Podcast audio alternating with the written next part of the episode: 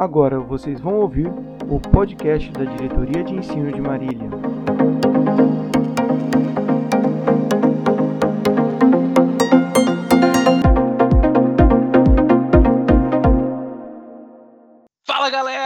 Seja muito bem-vindo. Esse é o podcast da Diretoria de Ensino aqui da região de Marília. A gente está reunido aqui para bater um papo sobre o novo ensino médio, te orientar, trazer informação, responder perguntas fazer uma roda de conversa. Seja muito bem-vindo. Aqui, falando com você, estou eu aqui, o professor Marcelo, PCNP de Matemática e... E o Tiago, PCNP de Tecnologia Educacional.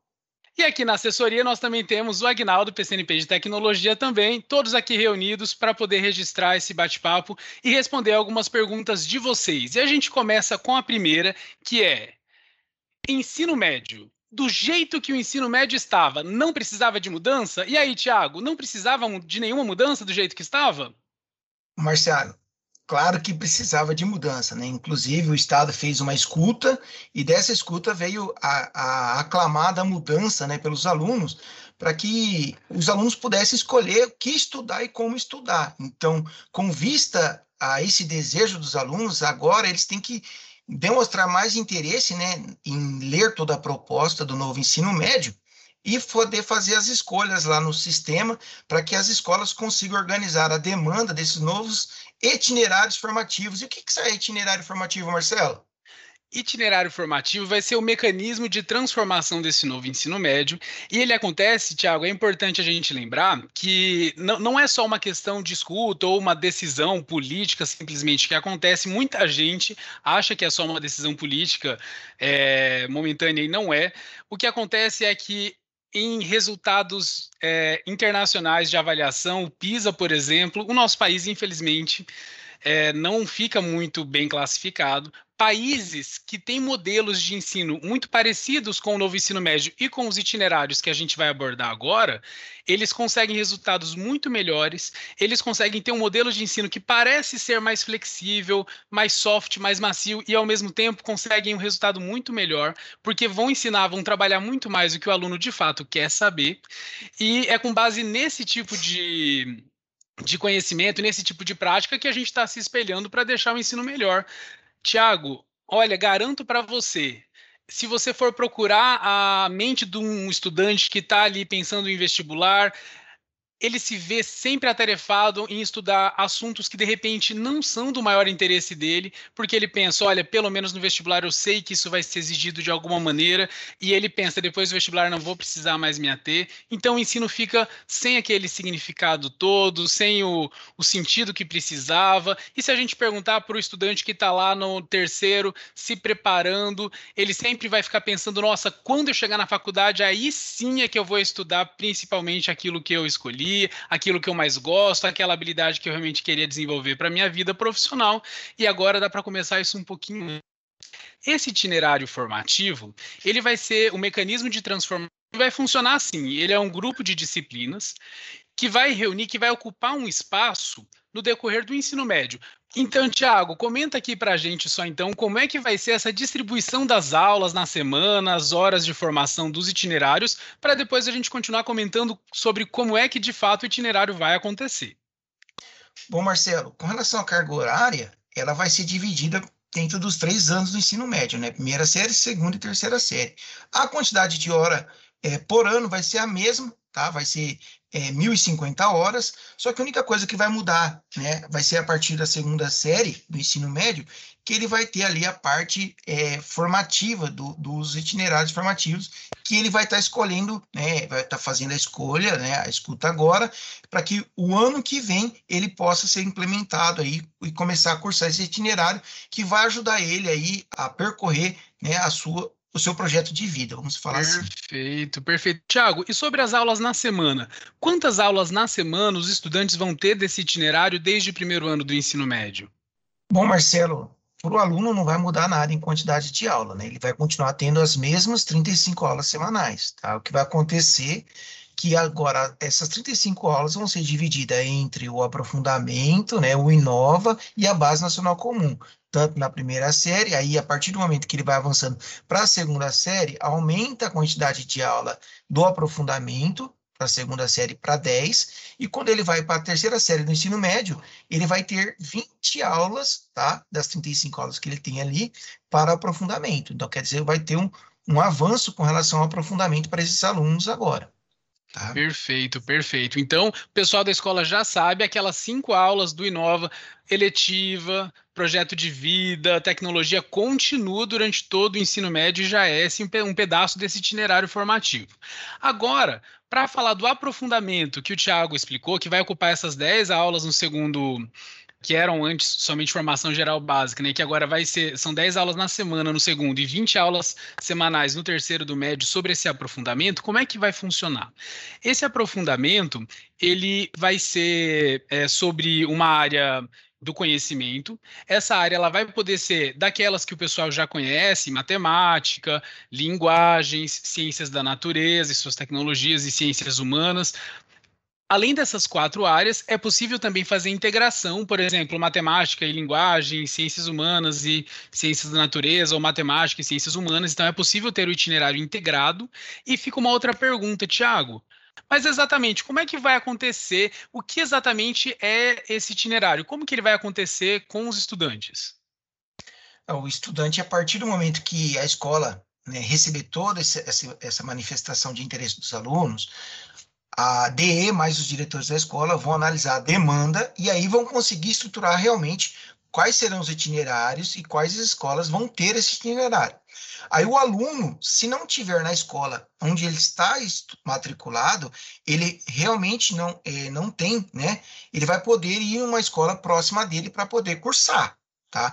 Mas via de regra, na escola dele vai ter todas as áreas, né, que ele pode ali cursar junto com com outro grupo ali, tá? Mas se for uma coisa mais específica para o projeto de vida dele, um aprofundamento somente em uma área que não tenha naquela escola, ele pode fazer uma escola próxima.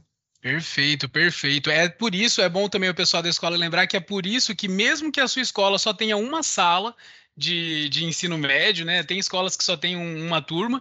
Essa escola vai oferecer pelo menos dois itinerários para cada itinerário integrado, nesse caso, né? Poder englobar duas áreas. Então, por exemplo, se a escola tem uma sala só, ela pode ter um itinerário de linguagens e ciências humanas e outro de ciências da natureza e matemática. Então, dessa maneira, na hora do aprofundamento, os alunos vão poder ficar organizados com pessoas que têm o mesmo interesse, um, projeto de vida parecido e vão estudar um assunto que de fato eles eles desejam para sua formação profissional. Então, o estudante já entendeu que o aprofunda o itinerário ele inclui tanto as disciplinas do Inova quanto esse aprofundamento. Então, são disciplinas voltadas para a área profissional que você almeja, que você deseja para a sua vida. Perfeito, perfeito. Bom, então a gente já respondeu uma outra pergunta aqui. Então, se vai ter oferta na minha área de interesse, na minha escola, você já acabou de responder para a gente, Thiago, que sim. Então, na sua escola sempre vai ter a área do seu interesse. Mas é claro que às vezes não exatamente o itinerário, e é por isso que dá para ir sim para para outra para outra escola, né, que, que oferta sem nenhum problema é, mesmo que você more um pouquinho mais distante, não tem problema. Outra pergunta para você, Tiago, fala para mim. Antigamente, as pessoas tinham que escolher parar para decidir, sentir aquele gelo na barriga da, da decisão, da profissão, do curso, só no terceiro ano do médio, quando eles falavam de vestibular. E aí, todo mundo se sentia preparado quando tinha que fazer a escolha para o vestibular, ou para o curso, ou para a vida profissional com seus 17 anos? Você se sentia preparado com seus 17 anos nessa escolha? Olha, Marcelo, essa aqui é uma questão que acho que tange todo ser humano, né? É não estar preparado para o novo, né? Para sair da, da sua zona de conforto e partir para o curso né, superior ou profissionalizante. Os alunos agora estão estão tendo uma, uma, oportunidade que dificilmente a gente é, poderia pensar que isso ia acontecer, mas graças a Deus está acontecendo com, com o nosso ensino público, que é a oportunidade de se preparar né, pa, para várias profissões, está hoje muito mais aberto aí né, a, o entendimento para esses alunos né, do que, que ele vai estudar, qual vai ser um complemento de aprofundamento que ele vai precisar para aquela profissão que ele deseja. E uma, é claro, os itinerários formativos ele vai perpassar a área do conhecimento, isso é muito importante se falar. Tá? Então, é, não depende apenas de um conhecimento para poder fazer a faculdade de um curso superior X ou Y, mas sim eu preciso ter várias informações, né? preciso, preciso vivenciar né? várias informações para poder fazer minha melhor escolha. E hoje, o ensino médio está proporcionando isso para o aluno dentro dessa nova proposta. Eu acho que isso é a coisa mais importante. O aluno tem que ficar é, é bem engajado e, e, e, feliz em poder aí já no, na primeira série, segunda série do ensino médio, poder estar ajudando aí nessa construção. Perfeito, perfeito. Eu também, com os meus 17 anos, não me sentia totalmente preparado para tomar decisões tão intensas assim, tanto que é muito comum Hoje é muito comum estudantes de primeiro ano ou segundo ano, numa graduação ou num curso técnico, perceberem que não era aquilo a intenção de fato, da, o interesse deles, né, o objetivo deles, e aí mudar de curso. Isso é plenamente compreensível, mas porque o estudante chegava no terceiro, Tiago, e ele tinha que decidir, de repente, sozinho, muitas vezes no final do ano e depois ele estava fora da escola.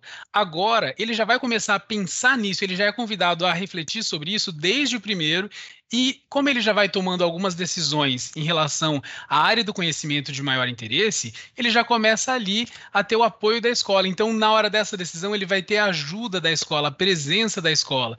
E a expectativa é gerar um estudante lá para o ensino superior, para o curso técnico, mais preparado, é, melhor, melhor capacitado de fato para fazer esse tipo de escolha. Então, tende a contribuir e muito para esse estudante. Então, mesmo que ele tenha que tomar a decisão mais novo, né, são dois anos antes para esse tipo de decisão, na verdade a gente está vendo algo que não é tão estrito, né, não é um curso específico já direto, mas com certeza é algo que vai permitir que o estudante seja convidado a fazer esse tipo de, de escolha, reflexão e construção de projeto de vida com o apoio da escola. Bom, já sabemos também é, que as áreas do conhecimento vão ser abordadas nesses itinerários, mas reitera aqui para a gente o que você acabou de comentar, com um pouquinho mais de detalhe, Tiago. Fala para mim, uma profissão específica, ela vai aproveitar somente o que é abordado em um itinerário formativo? Ou melhor dizendo, para eu escolher determinada profissão X, eu só vou aproveitar o que foi estudado ou o que for abordado em um itinerário específico? Não, Marcelo, porque ele, o aluno ele vai fazer o itinerário, mas ele vai ter né, a base curricular comum. Ele vai ter ali a, to, toda aquela formação que, que, que o currículo paulista já está lá nas suas diretrizes, na sua matriz, o aluno vai continuar tendo aquele conteúdo. O que ele vai ter agora a partir desses novos itinerários é um aprofundamento, tá? E uma, uma melhoria de opção de escolha que ele pode ter para poder aí traçar o seu futuro profissional. Tá? Então, os alunos realmente vão estar dentro da sua área né, é, de conhecimento e fazendo os aprofundamentos com aquilo que ele gosta, que é aquilo que ele acha interessante para ele. Perfeito, perfeito. Então é isso. É, a gente aproveita aqui para convidar você aí da escola Quer conhecer um pouquinho mais sobre os itinerários de cada área, como que cada uma das áreas do conhecimento, como que as linguagens, a matemática, como que as ciências da natureza e as ciências humanas vão trabalhar os itinerários de modo integrado ou não, como que isso vai acontecer? Tá com um pouquinho mais de curiosidade, quer saber um pouco mais? Aproveita, clica aqui embaixo, acompanha essa playlist, esse podcast vai existir um podcast para cada área do conhecimento para poder trazer mais informação para você, te ajudar nesse momento tão importante, mesmo que uma formação básica seja garantida para todos, vai fazer uma diferença muito grande você poder estudar aquilo que de fato mais vem de encontro com o seu interesse e com certeza isso vai contribuir e muito para a sua formação profissional. Então seja muito bem-vindo à playlist do podcast da Diretoria de Ensino da região de Marília.